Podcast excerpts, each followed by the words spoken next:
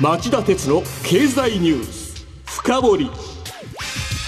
皆さんこんにちは。番組アンカー経済ジャーナリストの町田鉄です。こんにちは。番組アシスタントの杉浦舞です。新型コロナ対策をして放送します。今日のテーマはこちら。イギリスのファンド CVC による東芝買収提案。外為法の審査より経営陣の自己保身が大きな問題だえー、大手電機メーカーの東芝はイギリスの投資ファンド CVC キャピタルパートナーズから2兆円を超える金額での買収の提案を受け水曜日に取締役会で検討をスタートしました。この買収劇では東芝が原子力や防衛関連といった日本の安全保障に影響を与えかねない事業を手掛けており外為法に基づく政府の事前審査が必要になるという側面を大きく報じるメディアが目立っています、はい。しかしはっきり言ってこの問題のポイントは CVC による買収が事実上再任の危うくなっていた東芝の車谷信明取締役代表執行役社長兼 CEO らの自己保身ではないかとの疑念が生じている問題です。敵対的な M&A 企業の合併買収に対する防衛策でもやってはいけない行為とされます。経営者の自己保身のための M&A は後々の経営の重荷になって株主の利益を損なうリスクがあり決して許されないです、うん、今日はここに至った東芝の問題を整理しガバナンスのあり方について考えてみたいと思います。問題が多いとされる日本企業全体のガバナンスを考える上でも貴重な反面教師になると思います、うん、今日はベテラン経済ジャーナリスト町田さんならではのお話になりそうですそれではお知らせの後じっくり深掘ってもらいましょう。町田鉄の経済ニュース深掘り。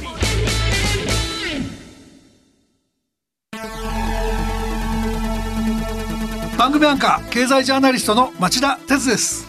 アシスタントの杉浦舞です。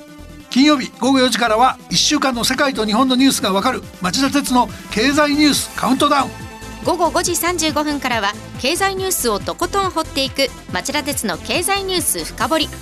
そして午後11時からはエコノミストにじっくり話をお聞きする町田鉄の経済リポート深掘り。金曜日にこの3本を聞けばあなたも経済エキスパートに早変わり。就職活動でも強い武器になりそうです。金曜日は忙しいあるいは聞き逃したという方も大丈夫。ラジコなら1週間いつでも聞くことができますまた公式ツイッター町田鉄の深堀三兄弟もぜひ検索してフォローしてください。激動する時代の中で確かな視点を持つためにも町田鉄の深堀三兄弟ぜひお聞きください。今日の深堀東芝というと日本を代表する名門企業ですがごたごたがずっと続いてますよね。サザエさんのスポンサーのイメージが強かったので辞めちゃった時は私ショックでした。なるほど。まあ確かに長い間次々と不祥事が露呈する異常事態が続きました、発端は今から6年も前の2015年4月のこと当局への内部通報により発覚したいわゆる粉飾決算でした、はい、そしてこの粉飾で2014年度の第4四半期までの6年9ヶ月間に2248億円の税引き前利益の水増しがあったと決算を修正。取締役の過半数を社外取締役と入れ替えたのが同じ年の9月ですでさらにそもそも経営がおかしくなるきっかけだったアメリカの原子力関連会社、えー、ウェスティングハウスで巨額の損失が存在すると判明したのが2016年12月。事実上の経営破綻を意味する債務超過に東芝が転落したと、えー、東京証券取引所が判断し東証東芝株を東証1部から2部に降格させたのが2017年8月。債務超過が2年続くと上場廃止になるのでその解消を目指して増資を断行。およそ6,000億円を調達したのが2017年12月です。まさに不祥事のオンパレードでした。どうしてそんなに繰り返されたんでしょうか？えー、経営用語で言えばガバナンス企業統治がなっていなかったということになります、えー、このケースでは隠してはいけない損失や不祥事を隠し続けようとして隠しきれず、えー、散発的に不祥事が出たということですよね。でガバナンスが機能していなかったから迅速に間違いをまとめて正すことができずごたごたごたが延々と続いたわけです、うんでガバナンスの不全は負の遺産の始末に追われて医療機器や半導体といった虎の子の高収益ボーンを切り売りする失敗も引き起こしました。これにより東芝は安定的に収益を確保することさえ危うくなったんです。で期待に反して車谷氏が社長に就任した2018年以降も改善の兆候が見られませんでした、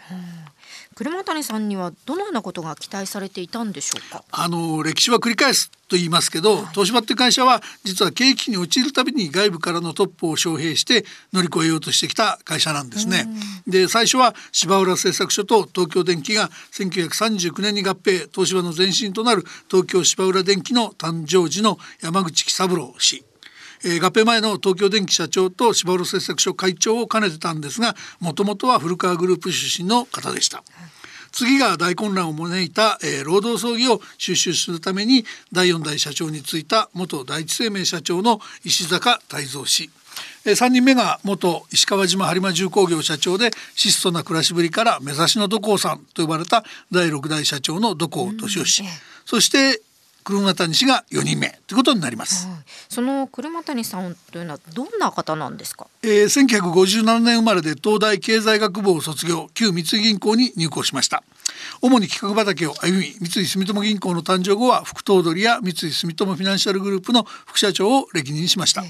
また福島第一原発事故後は難しい省庁間の調整などに奔走。事実上東電国有化を実現した人物として、えー、旧三井銀行のプリンスとか実力派ディールメーカーと称されました、ただそうしたことを誇示したがるところが欠点とされ黒子に徹すべき銀行のトップにふさわしくないとの評価を受け三井住友銀行の頭取レースに敗れたと言われています。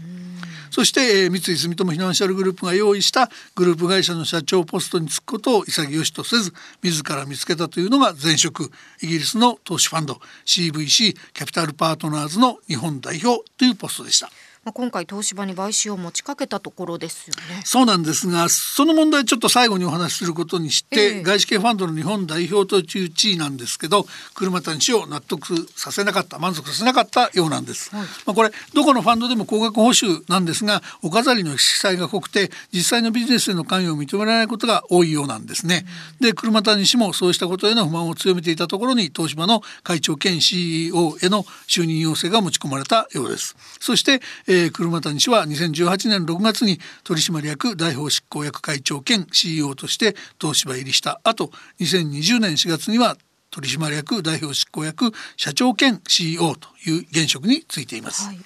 で当時取材したところこの人事について三井住友フィナンシャルグループは一切の関与を否定していましたえー、実際のところ車谷氏を東芝に紹介したのは東電国有化のスキーム作りで協力した経済産業省の官僚たちだったとされます。とはいえおよそ、えー、このおよそ3年間を振り返ると期待されたガバナンスの確立に成功したとはとても言えない状況です。それはどういうことでしょうか？まずは業績ですね、えー、2020年3月期に1146億円の最終赤字に転落しましたまたガバナンスというかコンプライアンス面の問題ですが2020年1月には IT 子会社で架空取引があったことも発覚しました。そしてまあなんつっても決定的なのがガバナンス面で、えー、株主の信頼を失っちゃったことです。何かあったんですか？あのまず去年7月の東芝の株主総会での出来事なんですが、えー、えー、この株主総会では焦点の一つだった車谷 CEO の再任決議案は可決されたもののその賛成比率は58%と、まあ、100%近いことが珍しくないこの種の提案への評価としては異常な低さでした。えー、で逆にガバナンス改革が不十分だとしてシンガポールに拠点を置く FSC もキャピタルマネジメントがこの会社の創業者で役員の今井陽一郎氏を東芝の取締役にをした株主提案は否決されたものの43%と異例に多い賛成を集めました。そして9月になってなんですが、え締め切り3日前の決心があったにもかかわらず期日までに届かなかったとして放置させなかった議決権が存在した事実が発覚、はい、車谷 CEO らの選任結果への影響はなかったとされるもののガバナンスに対する株主の不信感が一気に高まったんです。でさらに東芝の議決権の4%を持つアメリカのハーバード大学の基金運用ファンドに対し経済産業省関係者が圧力をかけたという外伝の報道もありました。東芝の意に沿わない形でエビッシモなどと連携し議決権を行使した場合改正外為法に基づく調査の対象になる恐れがあるなどと言い連携しないよう迫ったっていうんですね。まあ大株主の不信感は抜き差しならないものに講じてしまいましたそれで、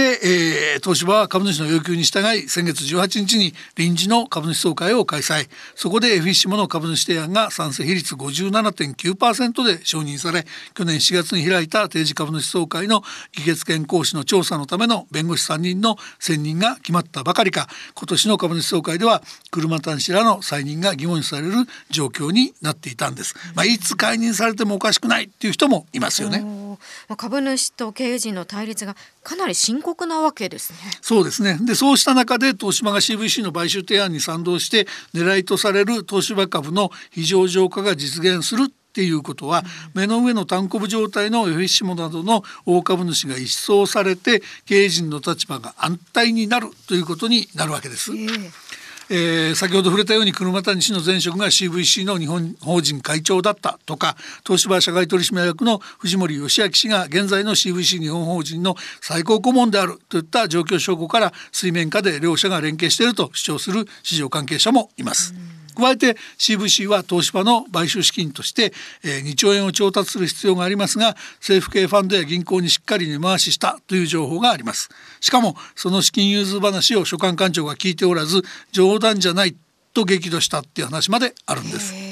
でこの話が最初に報じられた水曜日の朝車谷氏が、えー、自宅前でテレビのインタビューに応じて、えー、買収提案を受けた事実を認めた上でこれから取締役会で扱いを検討すると話したんですがその水曜日の午前に開かれた取締役会に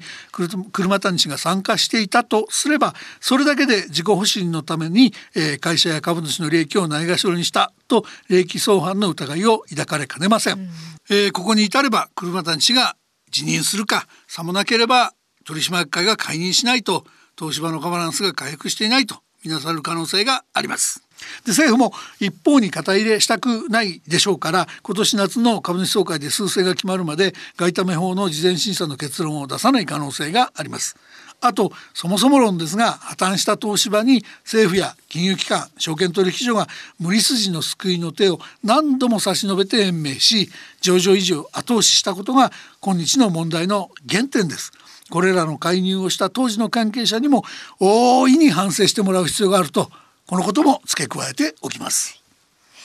以上今日はイギリスのファンド CVC による東芝買収提案外為法の審査より経営陣の自己保身が大きな問題だと題してお送りしました。番組ではご意見やご感想をお待ちしています。ラジオ日経ホームページ内の番組宛てメール送信ホームからメールでお送りいただけます。またこの番組はオンエアから1週間以内ならラジコのタイムフリー機能でお聞きいただけます。詳しくは番組ホームページをご覧ください。また町田さんと私杉浦が出演している3つの番組を合わせた公式ツイッター町田鉄の深堀三兄弟。こちらもぜひ検索してフォローしてください。さて町田さん今晩11時からの町田鉄の経済リポート深掘りはどんなテーマでしょうか、えー、経済のマイナス成長への転落を避けるためにはグリーン成長と DX の加速が不可欠だ。中自動車産業編というテーマで日本経済研究センターの高野哲明副主任研究員にインタビューする予定です。今夜11時に再びお耳にかかりましょう。それではさようなら